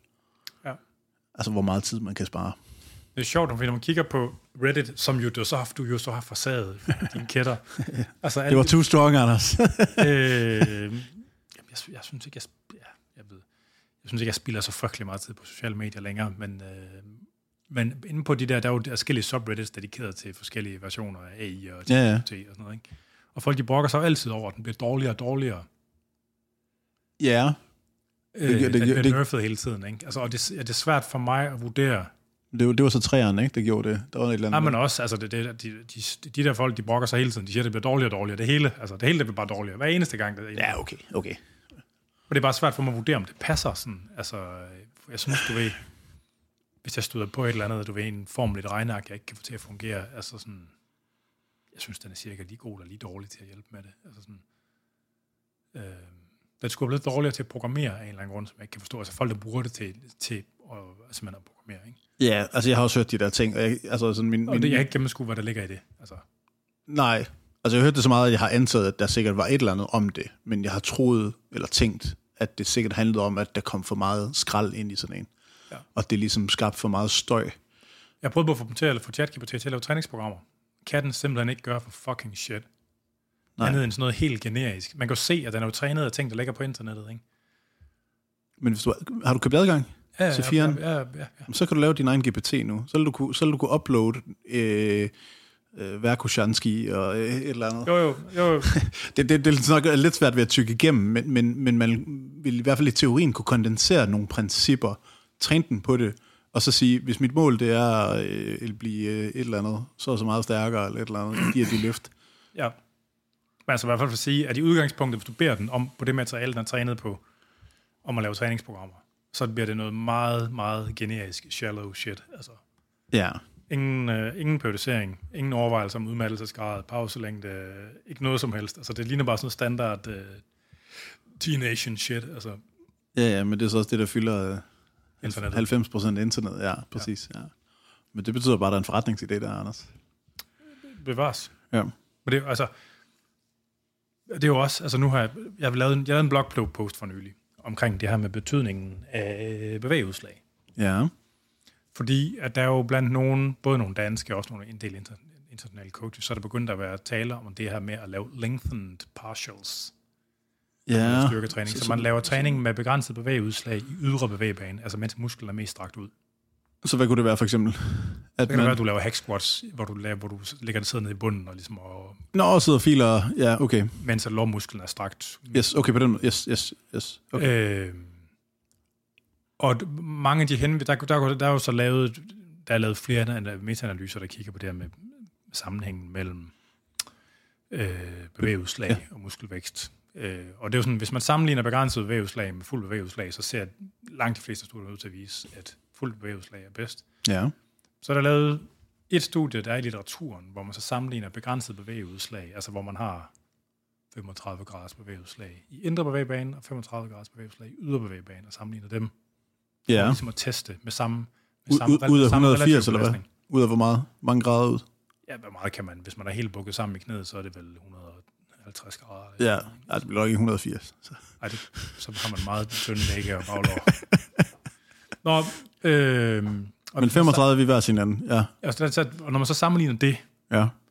så ser det så ud til, at, den, at træning med begrænset bevægeudslag er bedre i den ydre bevægebane end Ja. på muskelvækst. Det er muskelvækst, muskelvækst, vi snakker om. Ja. Øhm, og så er der jo, og så, og, og, så bliver det så nævnt i den her sidste meta-analyse, at de mener, at øh, måske er den her træning med...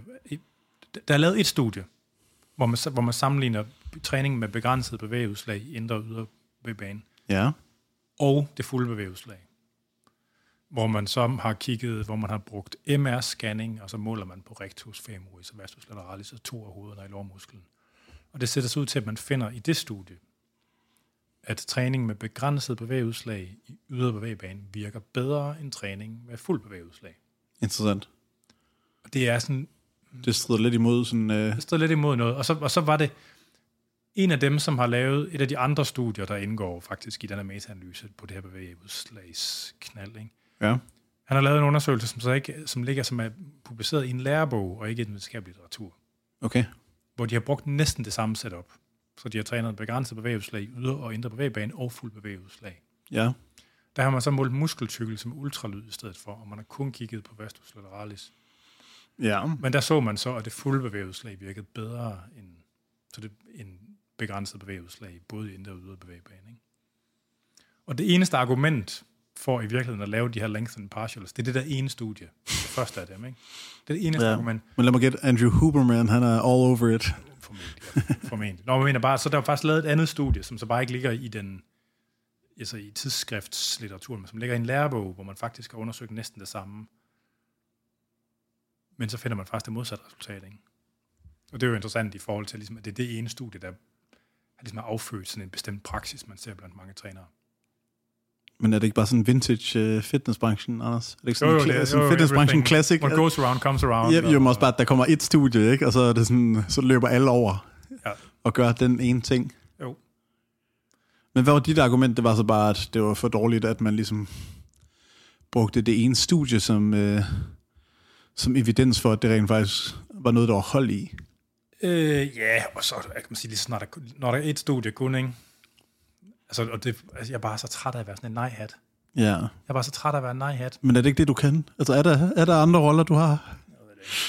Udover klammer onkel. Glim, glimrende, glimrende halvprofessionel pervert. øhm, Men hvordan kan man, hvordan kan man korrigere for det, at en rep med full range of motion tager længere tid, og altså de andre variable, Præcis. Ja, de andre variable, der måtte være. Altså ja, det, det, kan man ikke rigtigt. og volumen og intensitet bliver også et relativt Nogle- begreb, når det... Altså, ja. den, det skriver sådan en blogpost, fordi problemet ved det der med at lave træningsstudier, det var i virkeligheden, grunden til, at jeg kom til at tænke på det, det er fordi, at problemet med at designe træningsstudier til styrketræning, det er jo, at der er rigtig mange variabler, og rigtig mange af dem de er gensidigt afhængige. Ja, Så for eksempel så bevægeudslag relaterer sig til den samlede mængde arbejde, der bliver lavet, time, som, on, time on attention handler... som formentlig er relateret til time on attention ja. og udmattelsesgrad og sådan noget. Ikke? Ja, Så når du skruer på en variabel, så er det altid enormt svært at vide, om det er den variabel, du skruer på, ja. eller det er nogle af de affødte. Ikke? Og så kan man så selvfølgelig normalisere på forskellige måder. Ikke? Så i nogle af de der studier, der har de jo gjort det, så de for eksempel sat, så lavede de seks gentagelser med fuld bevægeudslag, og 10 gentagelser med begrænset bevægeudslag, for eksempel. så man har samme ja, øh, tidslængde, et eller andet integrale, ikke? eller sådan noget. Ikke? ja, Og, så, og det er bare noget mærkeligt noget, ikke? Jo. Men lige præcis den der form for problematikker med mange gensidige afhængige variabler, ikke? ja. det er sådan noget, som AI og de er godt kan finde ud af. Mm, på den måde. Ja. Så det bliver, altså det bliver øh, rigtig spændende, når der er nogen, der ligesom lader AI at begynde at tykke sig igennem Yes. træningslitteraturen. Ikke? Men altså, man igen, så husk på, at litteraturen, den er jo begrænset af de forsøg, der indgår i den. Ja, Så, så, så, hvis der er noget andet, som der virker bedre, som der ikke er nogen, der har lavet forsøg på endnu, så kan det selvfølgelig komme ud af sådan en model, vel? Nej, men, men altså perspektiverne i forhold til forskning. Nu kan jeg, finde, jeg hør, hørte en eller anden podcast, hvor de talte om det for nylig. Ja, det er Altså, det- ekstremt svært at gøre til genstand for forskning, fordi reproducibiliteten er så svær, og det er svært at, det er svært at redegøre for præcis, hvad processen har været. Ikke? Jo, men, men nå, ja, sorry. Og det, det er jeg jo enig med dig. Min point var bare mere sådan, at perspektiverne i at få noget AI til at lave, øh, hvad hedder det, til rent faktisk skrive videnskabelige studier, hvor du har Det tror jeg, det vil være pissegodt til, fordi den måde, man skriver på i forvejen, er sådan ret... Øh, præcis, den er enormt stiliseret, og yes, ja. yes, yes, og, og, og punktopdel. Altså, så det, det er jo præcis det, det type svar, man får. Altså, det er sådan punkt for punkt. Nå, men det der med så at skulle skrive studierne, mm. altså, det, det, det, det virker som om, at det vil være oplagt bare for A'en til at gøre det. Og så kan du så vælge... så kan man drysse noget krømmel ud over Præcis. Ja, så kan du vælge 17 forskellige problemstillinger. Så kan du lave altså et, et, øh, en undersøgelse, og så kan du lave 17 forskellige øh, artikler, der har 17 forskellige vinkler på, på øh, noget af det Ja, det må samme. man så ikke. Du må kun publicere det samme sæt data en gang.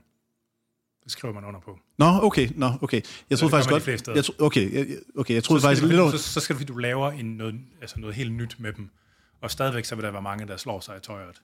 Nå, mange okay, okay. Jeg, jeg troede, hvis, hvis analyserne var sådan tilpas, øh, hvad hedder sådan noget, øh, forskellige artet, at man godt kunne få lov til ligesom, at bruge nogle af de samme datasæt. Så. Altså man prøver på at gøre det lidt. Man kalder det jo sådan i spøj salami-metoden Nå, i forskning, fordi man forsøger at få så mange publikationer ud af et forsøg som muligt. okay. Men så kan det måske være, at, at så er der måske, øh, så man måske, må, måske måle 10 forskellige variable. Ja. Og så har man måske nogle referencevariable, man kan få lov til at genbruge i flere artikler. Ja, okay. Men, men, men du må ikke, man må ikke sådan, øh, man må ikke genbruge data, medmindre man virkelig gør noget nyt med dem. Okay. Okay. Altså der skal, der skal komme noget, noget Ja, ja, jeg forstår. hvad hedder Ja. det, originalt ud af det. Ja, Ikke? ja, ja. Så det er, hvad det er. Men, øh, men altså, og det var sjovt inden for det der træningsnød nu. Nu er der jo, kan du huske det der med hit Jedi's tilbage i nullerne? Hit Jedi? Ja, det kaldte man. Altså, det var, hvis vi går helt tilbage i 80'erne, 70'erne, Mike Menser, Ja. hit-træning, Yes. udmattelse. yes, high intensity training. Det er jo sådan noget, der har bølget sådan lidt op og ned. Stadigvæk populært nogle steder i bodybuilder-miljøet. Ja, ja. Nu er det jo ved at få sådan en slags revival i det sådan videnskabelige miljø igen. Men hvad, er Jedi-elementet? Det, det kan jeg ikke Det er bare fordi, øh, der er sådan nogle folk, der er sådan helt religiøse omkring Nå, det. okay, okay. Sådan, ja, okay. Øhm, One set to failure, Jedi. Ja, Warriors. nu er, det, nu er det så begyndt at komme noget igen, øh, som er sådan lidt relateret til det, som handler om det her med effective øh, reps, som, er egentlig, som jo egentlig er øh, relativt interessant, og det er sådan et, øh, i virkeligheden så er det sådan en slags tankebarn efter, øh, altså det startede nok dengang inklusionstræning kom, Okay. hvor man fandt ud af, at man kunne lave muskelvækst med meget lav belastning, så længe man havde en udmattelsesgrad. Ja. Efter det, så begyndte man jo at lave træningsstudier, hvor man bare trænede til udmattelse med lav belastning. Og så viste man, at man kunne faktisk lave lige så meget muskelvækst med 100 reps til failure, som man kunne med 10 reps til failure. Selvom Ja. vægten er meget, meget mindre. Ikke? Ja. Sådan, og det ser faktisk ud til, at et sæt med 100 reps til failure giver cirka den samme muskelvækst som et sæt med 10 reps til failure. 100 reps til failure.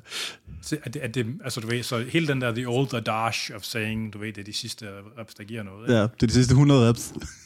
At, måske er der et eller andet om det. Ikke? Ja, ja, ja, okay. Eller, eller i hvert fald, at selve det der med at møde udmattelse, det er noget særligt. Yes. Altså, Okay. og det, måske skal man tælle antal, måske er det de gentagelser, der er tæt på udmattelse, de sidste gentagelser. Ja, Bruce. Lee. Han startede først med at tælle mavebøjninger, når det begyndte at gøre ondt. Ja. Men der har jo været, der er jo ham der, den norske træningsekspert, Bjørn Fagerli. Ja, Han har jo haft det, der hedder MyoReps, yes. som er sådan et træningskoncept, hvor man øh, er på sådan en halvtung vægt, så går man til nær failure, og så holder man lige 10 sekunders pause, så klemmer man, eller 20 sekunder, så klemmer man lige 2, 3, 4 Ja, ja. mere ud, og så 10 sekunders pause, eller hvad det nu er, så klemmer man lige nogle flere ud. Og så ligesom, og fordi så længe man er i den her træthedszone, så klemmer man flere reps ud. Ikke? Nu er der jo sådan en træningsekspert, som egentlig også har sådan en vis øh, akademisk øh, kredibilitet. Må jeg bare lige høre, det der Ja. ja. har du brugt det, eller hvad? Eller, jeg Øh, jeg jeg har brugt det med klienter. Yes, okay, for jeg synes, øh, ja, jeg synes, vi har talt om det tidligere. At Altså, du, jeg, synes, det giver, altså, jeg tror, det, giver, det er meget, altså, der er ikke nogen tvivl om, at et sæt til udmattelse, det er noget af det mest tidseffektive, man kan lave. ja, men det her det er sådan en slags cluster-sæt så til udmattelse, ikke? Ja, men det er, så, er jo det er sådan en måde at få mere af det der ud på. Ja. Ikke? Altså, Ja. ja. der er ikke nogen tvivl om, hvis du har ekstremt kort tid til rådighed, Yes. så et sæt til udmattelse af et eller andet, det er formentlig det mest tidseffektive, man kan lave. Ja, ja. Min udfordring har bare været, at hvis jeg gør det, så eksploderer min led jo bare. Ja, ja, så dør du. Så, så dør baby, ikke? Altså, Altså, og så er det kontraproduktivt. Ja. og så er det ikke så godt. Altså sådan, øh, Men der var en anden så er der en, der hedder. Chris Beardsley, som er på vej tilbage. Det siger mig noget, det navn. Jeg kan ikke lige placere ham. Øh, jamen, han er sådan en fyr for det der amerikanske miljø, og sådan nogle træningsfolk, der er jo idrætsuddannelse Okay. og sådan noget også. Ikke? Han er også, jeg tror, han er PhD også. Og ar- jeg tror, han nok kan arbejder med idrætsforskning. En, der har læst mange og lange bøger om Formentlig. træning. Formentlig. Ja. Ja. Så laver han sådan nogle Instagram-posts med helt vildt meget tekst på. Bitte, bitte, bitte, bitte, bitte, bitte, bitte, bitte, bitte, bitte små bogstaver. Kan man gøre tekst... What? Kan man ændre tekststørrelsen, skriftstørrelsen på Instagram? Måske laver han den i Canva eller et eller andet i stedet for det, ved. Nå, okay. Men altså, der er bare helt utrolig meget tekst på. Nå, altså på billedet. Ja. Okay, nå, okay. Jamen, han laver forskellige ting, der er Okay, det- okay, det er også lige meget, ja. Det er ligesom, det er ham, der ligesom, du ved, de snakker som det er de sidste fem reps, ikke? fordi det svarer til, at det er der, hvor man er fuld muskelaktivering og sådan noget. Ikke? Altså, men man kan bare se, at det er sådan ting, der er begyndt at sprede sig, det der. Og det minder jo lidt om det der gamle hit-princip. Ikke? De fleste af de her folk, der er tilhængere af den måde at træne på, de er også tilhængere af et øh, markant lavere træningsvolumen. Ja. Og på den måde, så kommer det til at ligne det der hit noget lidt. Ja, ja. Men altså, jeg har det jo stadigvæk sådan, at litteraturen er altid begrænset af de studier, der går ind i det. Og der er mange typer af træning, hvor der ikke er særlig meget eller særlig god litteratur på. Altså, Men hit-træning kom vel ikke ud af videnskabelig litteratur? Eller nej, nej, det var, det var, det, det var, et, det var et marketingkoncept. Ja, ja, det var bro-science Hvordan kan fra... du hurtigt muligt få pløjet folk gennem et fitnesscenter og få dem til at skride igen? Ja, ja, og hvis det så... Ja, er body... Altså, det var Arthur Jones, der fandt på det til Nautilus. Nå, okay, Og så okay. fik han bare Mike Benzer til at springe, altså til ligesom at markedsføre det for ham. Ja, Jeg tror, Mike Benzer var så skudt af, at det passede godt ind i hans mærkelig hjerne, ikke? Altså, han ligesom var all in på det, ikke? Ja, men den har også bare været, at hvis man tog tilpas mange steroider, øh, altså så var et sæt til failure en gang om ugen måske nok. I ja, jeg, tror, jeg tror selv, hvis man gør det rigtig hårdt, altså jeg tror, man kan, man kan, jeg tror, man kan nå relativt tæt på at være satureret for træningsstimulus. Det tror jeg faktisk godt, man kan. For hvor lang tid? Altså, hvornår... Oh, men det er, jo, det er så det gode spørgsmål. Ja. Altså, hvornår er man klar til, til noget mere. Og hælde mere sovs på bøfferne. Og, og, det, og de, de der træningsdoseringsstudier, der kigger på, hvor mange sæt og sådan noget. Ikke? Problemet det er jo også ved dem, er, at hvor mange af dem har haft rigtig trænede mennesker. Altså folk, der er vant til at... Ja, hva, altså det vil, er det ikke... Hvad fanden er de kalder dem? Weird, white, et eller andet... Ah, hvad er det, man kalder sådan de der testpersoner, man bruger i USA ofte. Der er sådan et begreb, man bruger, om at okay. de er hvide og højt uddannede. Og, Nå. Nå, men jeg tænker selv inden for træningsstudier, det er jo tit det er sådan college... Øh... Jamen, det er det, jeg mener. Ja. At, det, at det er som udgangspunkt hvide, veluddannede, velstillede college-elever, mandlige, men der som er testpersoner. Der, der er bare forskel på nogen, der har lavet seriøs rekreationel styrketræning. Lad os bare sige 3,5 gange om ugen, 3 ja. gange om ugen. Og en, der har trænet to timer hver dag, stenhårdt i fem år. Det er two scoops, Anders. Det er two scoops, det er, eller måske endda three scoops, det ved jeg ikke. Nå, jeg mener bare, at man kan, altså det vil være underligt. Der er mange seriøse trænende, der træner til fire gange om ugen, ikke? og så yes. kommer rigtig langt med det. Ikke? Yes. Men det er bare stadigvæk noget andet, end at træne to timer om dagen, 6-7 dage om ugen. Ja, ja. Ja, ja. Altså, ja. Sådan, det vil bare være mærkeligt. Og, og den sidste gruppe, dem er der ikke nogen studier på. Der er ikke nogen, der ved, hvor deres... Altså, hvor meget træning de kan have gavn af. Det, altså, det er der ikke nogen, der ved. Og derfor, så, derfor er det sådan, når hver gang folk begynder at sige de her utrolig specifikke ting om, hvor meget man skal træne og sådan noget, ja, ja. Ja. jeg får bare altid så lange løg. Ja, nu er det på vej igen, og jeg kan se, at der er flere af de her danske trænere, der har haft uh, mentorships og taget kurser fra med Chris Beardsley, ikke? og nu kan jeg bare, det begynder bare at sprede sig nu. Nu kommer sådan en ny runde, sådan noget hitlort. Så det, jeg hørte dig sige, det er, at øh, du skal ind og finde dit øh, gamle surmand-kostyme frem, og så ja, fremture på de sociale medier. Det går, det det. Ja. Men det, og jeg ved også bare, om 10 år, så er det glemt igen.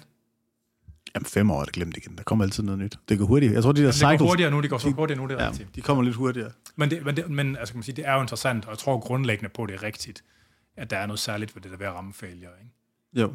Øh, Spørgsmålet er så bare, hvor ofte man kan holde til det. Og det er det, som der er ikke rigtig nogen, der kan give et godt svar på. Nej, og der, altså, en af de ting, som jeg, der, jeg begræder rigtig meget, det er jo, der findes jo stort set, der findes, jeg tror, jeg har set to studier på sådan noget concentrated loading. Sådan noget højfrekvens concentrated loading. Som er det, der ligger til grund for DILF-protokollen? Nej, nej, nej, nej. Nej, okay. Så ligesom, sådan noget ligesom Smallov, eller... Ah, på den måde, noget, yes, Hvor man træner yes, en yes. ting rigtig meget i kort tid. Yes. Altså en måned. Eller ja, ja. I... Det er der stort set ingenting på. Ja. Og det har jeg en kæmpe kæphest med. Altså, det kan noget. Men det er der bare ikke nok litteratur til, at man kan sige noget om på den måde. Og det er rigtig ærgerligt. Er heller ikke særlig meget på klostersæt. Nej.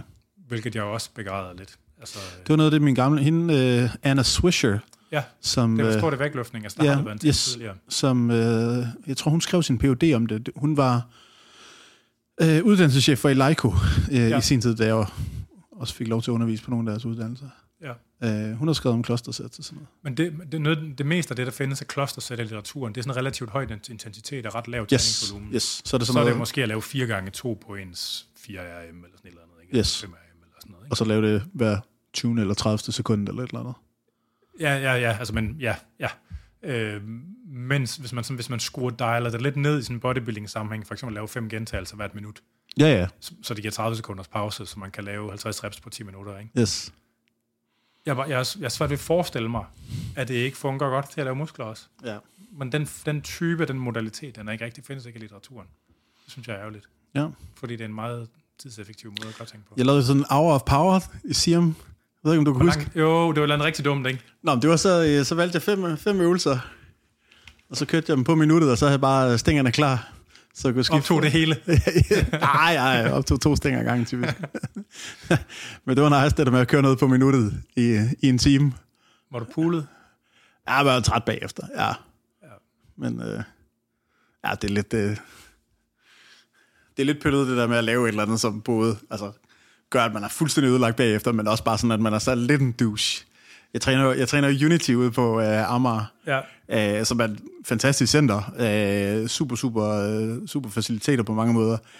Men så i det der sådan øh, open gym-område, ikke, så er der en gang imellem sådan nogle crossfitter, altså som bare har fået en eller anden, jeg ved ikke hvad, kettlebell gal i halsen, ikke? Så de, altså, de tror, de får bedre cardio gains af at lave de der fucking Miko Triangle, hvor man skal bruge tre stykker cardio udstyr, ikke? Altså, ja. Eller en eller anden workout, hvor de både skal lave walking lunges og power snatches, og så noget i baren, og så noget op ad væggen, ikke? Ja. Altså, og der er ikke så mange kvadratmeter at deles om. Der kan jeg godt få lyst til at gøre noget Jeg træner også med igen. ulovligt. Der er, der Espacio? Fonseca er ulovligt, eller? Nej. Ulo- u- ulovligt inden for sådan en fitnesscenter rammer som at sige sådan, hey, det er træls, du gør det der. Og jeg skulle se, måske er der noget problem med optagesoftware. Ej, det Nej. kører. Det kører. Det Nå, kører. ej, det ville være fatalt, hvis vi ikke havde optaget. Så skal vi starte forfra, Anders. Så skal vi starte forfra. Ja. ja. Altså, optager vi nu, eller hvad? Er vi gået i gang med podcasten? det plejer at være sådan, at vi snakker i to timer, og så, nå, okay, vi skal også lige have optaget. Ja, ja. det er faktisk rigtigt. Og så går det galt.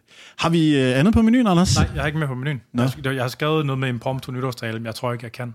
Nej, du, du, du må hellere gemme det til at lave et rigtigt nytårsafsnit, som med... Øh... Jeg skal holde fri med en nytår. Jeg gider ikke. Nå, men du kan lave det i starten af året. Folk er ligeglade. Folk er ligeglade. du, lav det i marts. Det er fuldstændig meget. Fuldstændig meget, ja. Nå, Anders, har du fulgt med i MMA for nylig? Det bliver jeg nødt til lige at høre. Øh. Følger du med i UFC? Fordi hvis ikke, så er du en idiot, vil jeg bare lige sige. Nå, hvad, der, hvad sker der nu? Jamen, altså, ah, okay, det kan vi ikke, det kan vi ikke Hvordan gik det med Paddy Pimblet? Han fuckede sin fod op. Øh, det gjorde han, men han fuckede også uh, Tony Ferguson op. Vandt han? Ja, sorry, hvis jeg uh, spoiler noget, men det gjorde Paddy vandt over, uh, over Tony Ferguson. Men han har også haft et dårligt run. Det må man sige. Han har haft det længste win streak på 12 i streg, og nu har han så det længste loss streak på 7. otte, eller- Jeg tror, det er den syvende kamp, han taber i streg.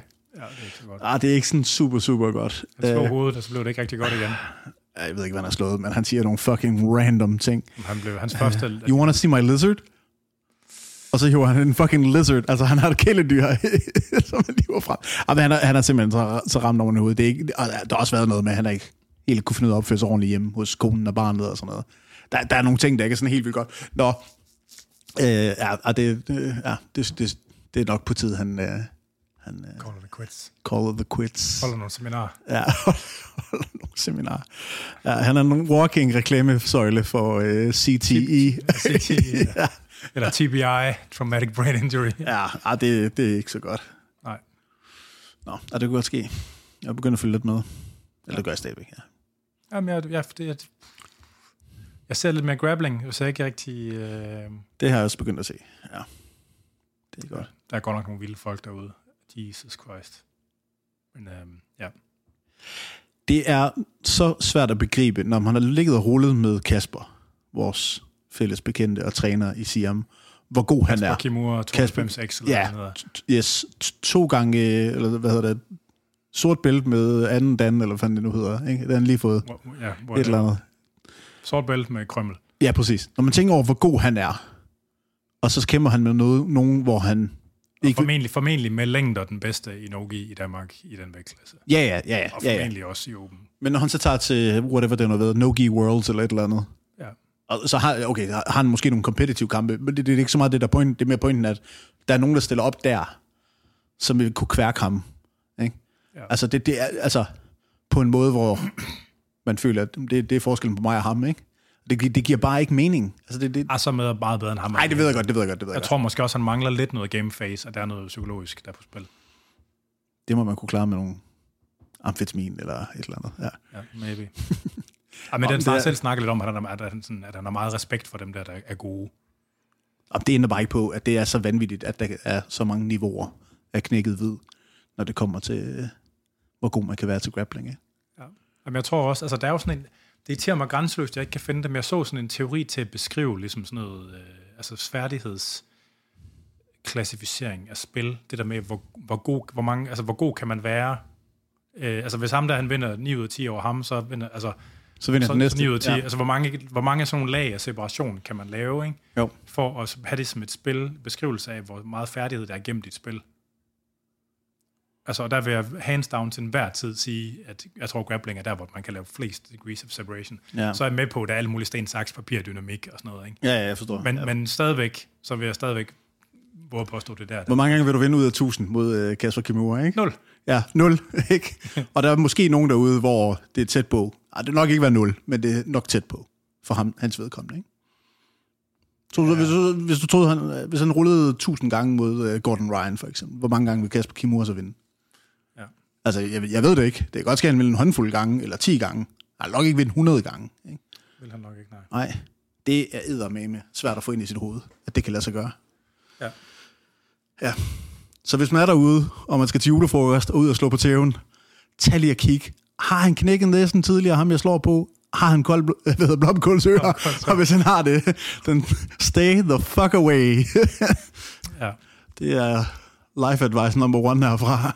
ja, ja. Jeg vil vildt gerne finde sådan noget stå, sådan et sted, man kunne træne stående brydning.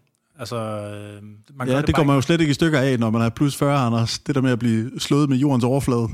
slået med tævet med jorden. Tævnet med jordkloden. Det er bogstaveligt talt, det brydning går ud på. Det er at slå andre mennesker med jordkloden. ja. Du kan ligesom bare gå til judo, og så bare blive kastet langt ind i den syvende dimension. Men der er det bare kun kastende, ikke? Ja. Man, altså, når man mener, det behøves brydning ikke. Du vil være den til judo, der, der, der tigger og beder om at blive armbaret eller stranguleret.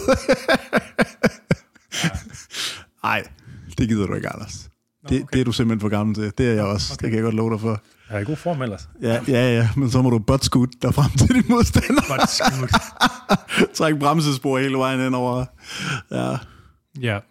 Skal vi sige, det var det så? Slut på bremsesporet. Slut på bremsesporet. Ja, det, det Ja. må vi hellere gøre. Fedt. Jeg er glad for, at du vil komme forbi. Det var dejligt at se dig, Anders. Det er, en, det øh, igen. det er en fornøjelse ja, at vide, at min kat er vendt hjem. Ja. Eller hvad man siger.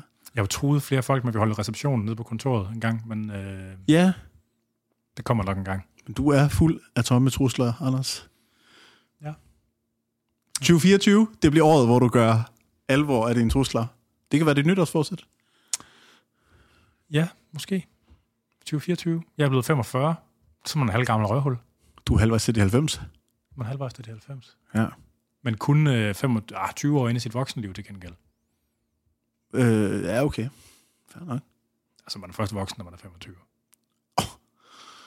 Man er ikke voksen, før man er 30-35 i dag, tror jeg. Jamen, så er man voksen voksen. Det er man blevet voksen voksen voksen. Man er først rigtig voksen den dag, man har betalt moms og været til forældresamtale samme dag. Ikke? Ja. Altså, så, så, så er det bare sådan endegyldigt slut.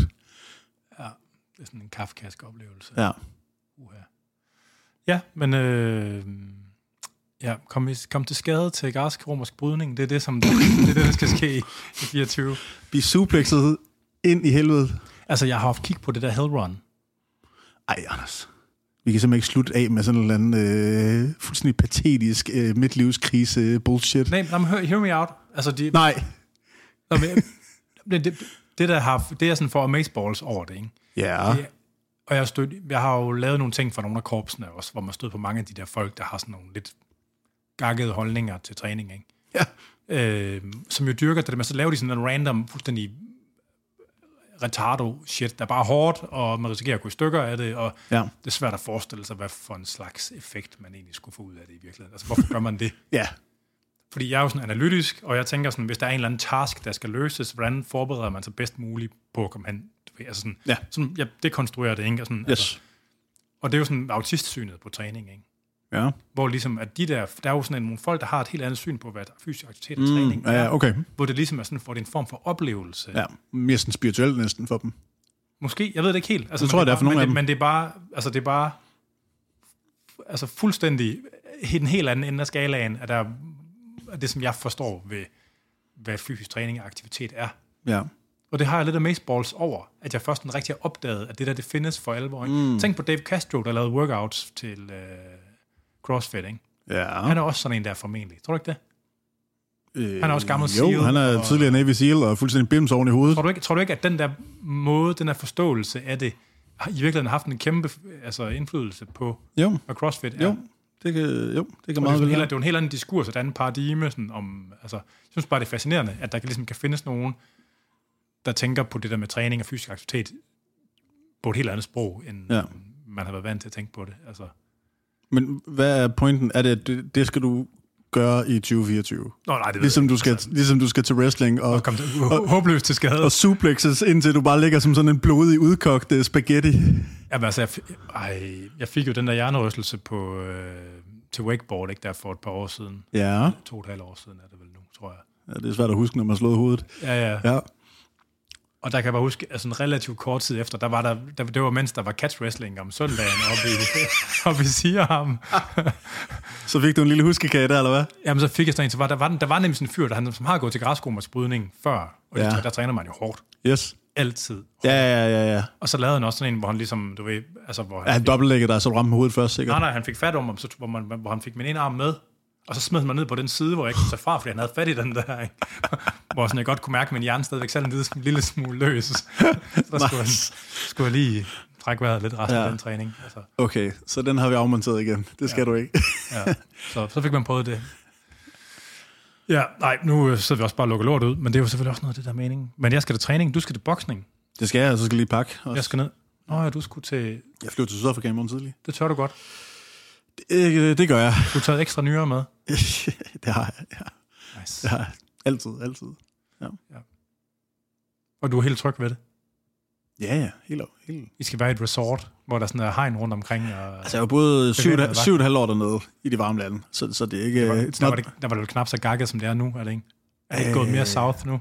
Ej, det tror jeg ikke. Nå, okay. Det tror jeg ikke. Ej, det er, ikke- det er ikke bekymret for. okay. Nej, nej. Ej, nej, nej. Jeg har gået til motionsboksning på Amager. Præcis. så, så er du jo Så forberedt. hvis de kommer med en kniv, så kan jeg et eller andet pisse i bukserne. Da, jeg var- da jeg boede i USA, der var der, der var der to fra Sydafrika på den afdeling, vi var, som bare, altså, altså intet positivt havde at sige om Sydafrika. Altså, de var flygtet. Men altså, Sydafrika er et fantastisk land. Sådan Jørgen Let fantastisk. Det er det sikkert for nogen. ja, ja. ja.